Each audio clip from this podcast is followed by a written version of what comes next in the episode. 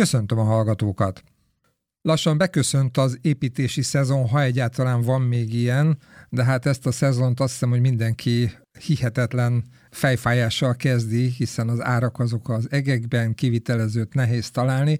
Mi mégis azért optimistán beszélgetünk egy kicsit arról, hogy ha már az ember belefogott, akár felújításba, akár építkezésbe, akkor a külső homlokzati hőszigetelésnél mire figyeljen oda, és akivel erről beszélgetünk, Kékesi Péter, a Baumit alkalmazás technikai vezetője. Jó napot kívánok! Jó napot kívánok, és üdvözlöm a hallgatókat is! Na hát akkor talán kezdjük azzal, hogy ha mondjuk már valaki olyan szerencsés, hogy van hol laknia, tehát van háza, de mondjuk nincs megelégedve a régi hőszigetelésével, illetve már a ház is egy kicsit kopottas, meg amúgy is hozzá kellett építeni, meg kicserélt az ablakokat, szóval ott tart, hogy van egy ilyen háza, akkor ott milyen problémák lehetnek egy rosszul hőszigetelt házban?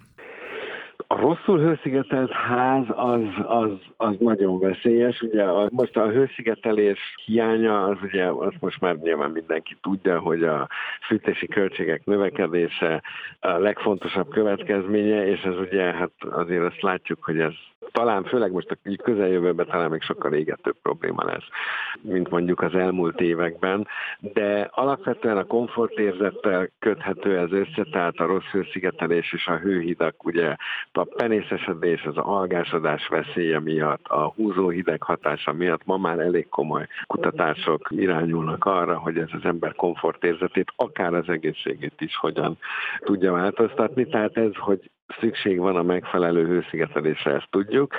Tudjuk azt is, hogy évről évre szigorodnak az erőírások, főként új építések esetében, de szépen lassan ehhez fel fognak csatlakozni majd a felújítások is. Bizonyos feltételek esetében már ma is így van, de vélhetően ezek is egyre szigorúbbak lesznek. És hát ami meg a homlokzatot illeti, az a hőszigetelés akár teljesítményét vagy vastagságát tekintve, ami mondjuk 20 évvel ezelőtt még, még ideálisnak volt mondható, az ma már kevés. Kicsit elé is ment a kérdésemnek azzal, hogy behozta ide, ha már van valamilyen régi hőszigetelés. Ugye itt mindig megy a számháború, hogy milyen vastag legyen a hőszigetelés. Ez tényleg csak centimétereken múlik? Tehát, hogyha az egyik hőszigetelő anyag 12 centi vastag, a másik meg mondjuk 42, akkor a 42 az annyival jobb? Gyakorlatilag igen. Ugye a két leggyakoribb, hát szinte kizárólagosan használt anyag az a polisztirol és a kőzetgyapot, amiknek a teljesítménye nagyjából megegyezik, és akkor a polisztirolnak van az úgynevezett grafitos változata, ami egy 20%-kal jobb teljesítményt jelent, de lényegesen eltérő hőszigetelő képességű anyagokat homlokzaton általában azért nem szoktak használni, mert valamilyen paraméterük azoknak sokkal rosszabb. Tehát vannak most a ilyen új fejlesztésű púr, meg pírhabos elemek is, azoknak a, például a tűzvédelmi szempontok miatt a magasabb tehát épületek, tehát társasházak esetén való használata az elég sok kérdőjelet hoz maga után, meg egyéb mindenféle problémák is lehetnek vele, tehát túlmerevek a lemezek, ott mondjuk a ráordott vakolatnak a repedés veszélye talán egy picit nagyobb lehet, úgyhogy jellemzően ez a két anyag van, és, és ez ennyire egyszerű valóban, tehát ha az ember ki is számolja, vagy megnézi azt a képletet, amivel ezt számolják, ha kétszer olyan vastag, akkor az kétszer olyan hőtechnikai teljesítményt is fog jelenteni. Na és akkor mindjárt itt vagyunk, hogy két különböző anyagról beszélünk. Ezek árban is különböznek, de hát tulajdonságaikban nagyon különböznek. Ön, mint szakember, melyiket ajánlaná inkább? Az általánosan bevett nikecel, én csak így hívom, ezt a külső Igen. polisztirol hőszigetelést, ugye ezen belül is van ez a grafitos, amit mondott, illetve ott van a másik, ami számomra sokkal természetesebbnek tűnik ez a kőzetgyapot. Mi az alapvető különbség a kettő között? Mi alapján döntsük el, hogy melyiket tegyük föl? Vagy ezt a szakember eldönti, hogy mondjuk őt szúrja a kőzetgyapot, ezért inkább polisztirol tesz föl? Általános felhasználás, tehát mondjuk egy átlagos családi ház, vagy egy átlagos épület esetében Igazság szerint olyan nagy különbség köztük nincs. Tehát a végleges teljesítménye, tehát ahogy majd ezek dolgozni fognak, vagy hasznot hajtanak nekünk, az többé-kevésbé ugyanazt az eredményt fogja hozni mind a kettő. Ugye a közegyapotról azt szokták mondani, hogy teljesen természetes anyagokból van, ami azért hát nem teljesen igaz, mert hát nyilván ott is van valami műgyanta, ami ezeket a természetes kőzetszálokat összetartja.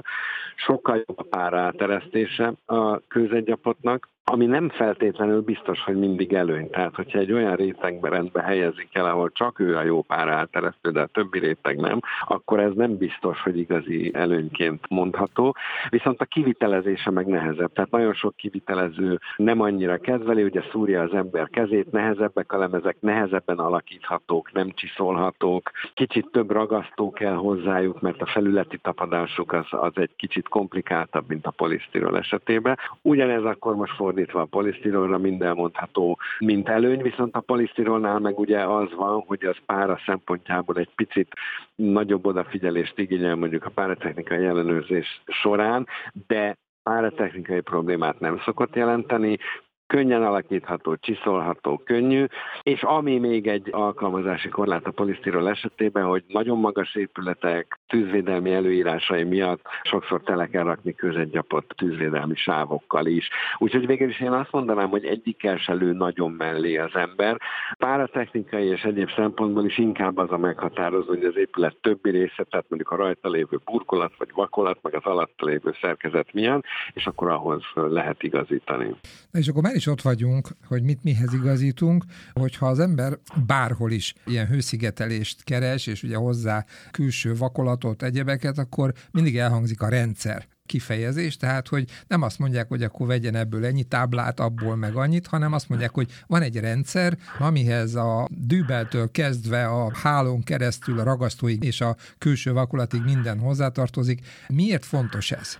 Ez azért fontos, mert Európai Uniós jogszabályok írják elő ezt most már lassan tíz éve. Építési terméknek ilyen értelemben két fajtája van. Van maga úgynevezett szimpla építési termék, legyen ez egy tetőcserép, vagy ablak, vagy csempe, és van az úgynevezett építési készlet. És az Európai Unióban érvényes előírások, amik a minőség tanúsításra, meg a minőség igazolásra vonatkoznak, azok a homlokzati hőszigeteléseket építési készletként határozzák csinálják meg. Tehát kicsit olyan, mint a lapra szerelt bútor, amiben benne van a kilincs, a fogantyú, a láb, meg a hátlap, meg stb. minden. Ez elsősorban egyébként a rendszer gazdára, tehát aki szállítja ezt az úgynevezett készletet vagy rendszert rá ró olyan kötelezettségeket, hogy azoknak a termékeknek a minőségéért is gyártóként kell jót állnia, amiket egyébként ő is kereskedelmi áruként forgalmaz. De hogy ez végül is mondhatjuk azt, hogy nem kívánságműsor, hanem ez így van. Tehát ezek az előírások. Plusz még hozzáveszem azt, hogy az egész főszigetelő rendszert, amikor minősítik, vizsgálják, és bármiféle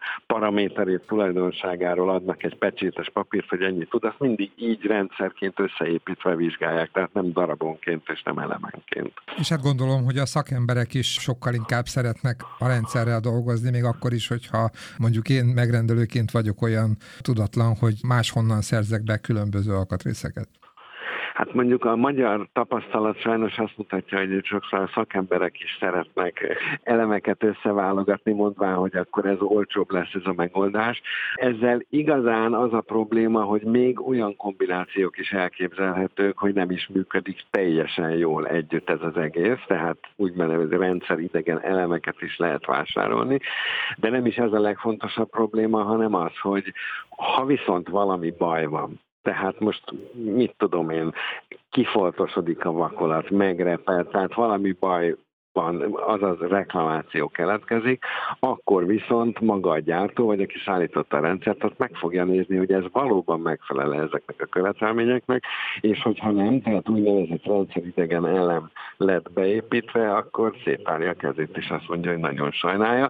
Ilyenkor van az, hogy a kivitelezői lesz az összes felelősség, és hát tudjuk jól, hogy Magyarországon ez sokszor a bottal üthetem a nyomát kategória, tehát hogy a végén aztán nagyon csúnyán ott lehet maradni egyedül egy, egy elrontott szigeteléssel, és sajnos azért erre elég sok példa van. Tehát ez még a kivitelezők számára sem annyira egyértelmű manapság, hát azon dolgozunk, meg azon igyekszünk, hogy minél inkább az legyen, és hát reméljük, hogy ez egyre inkább így is lesz a valóságban. Na hát akkor már bele is futottunk a garanciális kérdésekbe, tehát akkor viszont mindenképpen mindenféle hibára van garanciális jótállás, hogyha a megfelelő képesített szakember tette föl, és azt a rendszert a legelső darabtól a legutolsó alsóig, amit a gyártó előír? Igen, ez nagyon fontos, hogy ez a lapra szerelt bútor talán azért jó hasonlat, mert hogy ezek a hőszigetelő rendszerek, ezek amikor elhagyják a gyárat, vagy leszállítják az építkezésre, akkor szó szerint úgynevezett félkész termékek. Tehát ez akkor nyeri el a végleges formáját, amikor beépítésre kerül. És ilyen szempontból fontos az, hogy minősített szakemberek tegyék föl? Ilyen, hogy minősített szakember tudomásom szerint nincs, tehát érdekes, hogy a különféle építőipari szakmákban az, hogy homlokzati hőszigeteléssel foglalkozó szakember ennyire kimondva és direkt módon nincs. Természetesen az a fontos, hogy tudja, hogy hogyan kell beépíteni a rendszert, amihez egyébként nem is kell olyan sok dokumentumot elolvasni, de hogy a garancia az megoszlik. Ez azt jelenti, hogy bármiféle olyan probléma, ami az anyagoknak a nem megfelelőségéből adódik, az nyilván a gyártót vagy a szállítót terheli, még akkor is, hogyha ő is kereskedelmi áruként vásárolt egy üvegszövetet, egy dübelt, egy mit tudom én milyen kiegészítőt, de ez csak az anyagokra vonatkozik a gyártó által kiadott garancia.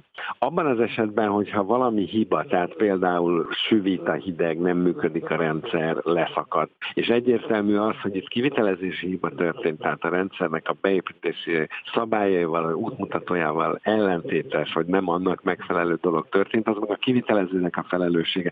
Tehát ez nagyon fontos, hogy egy gyártó által kiadott rendszer garancia, ami adott esetben 25 év is lehet, az nem a kivitelezés minőségére vonatkozik, tehát az egy gyártónak nyilván nincs se kapacitása, se lehetősége, hogy most minden egyes építkezésen ott álljon, jegyzetfüzettel a kezébe és figyelje, hogy hogy építik be. Ez általában úgy történik, hogy ha valami probléma van, akkor egy helyszíni szemle alapján ez mindig kideríthető, hogy itt az anyaggal volt probléma, vagy a kivitelezés, vagy a beépítés módjával. És azt szerint akkor vagy a gyártó, vagy a kivitelező kellene, hogy feleljen azért, hogy, hogy ezt a problémát orvosolják.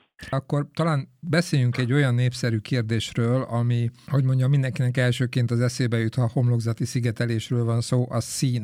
Ugye mostanában Igen. úgy tűnik, hogy a divat az kedvez a hosszú távúságnak. Én most arra gondolok, hogy ez a szürkébe hajló fehér, illetve a szürke mondhatni, hogy 50 árnyalata, az nagyon divatos most a külső homlokzatokon. Én azt gondolom, hogy ez igen tartós, mert hát ez szépen koszolódik, nem olyan feltűnő, mint ha mondjuk valami élénk szín kezd el kifakulni akár, vagy koszosodni. Milyen színeket, illetve árnyalatokat érdemes külső homlokzatra tenni? Számít -e ez mondjuk fakulásban a modern anyagoknál?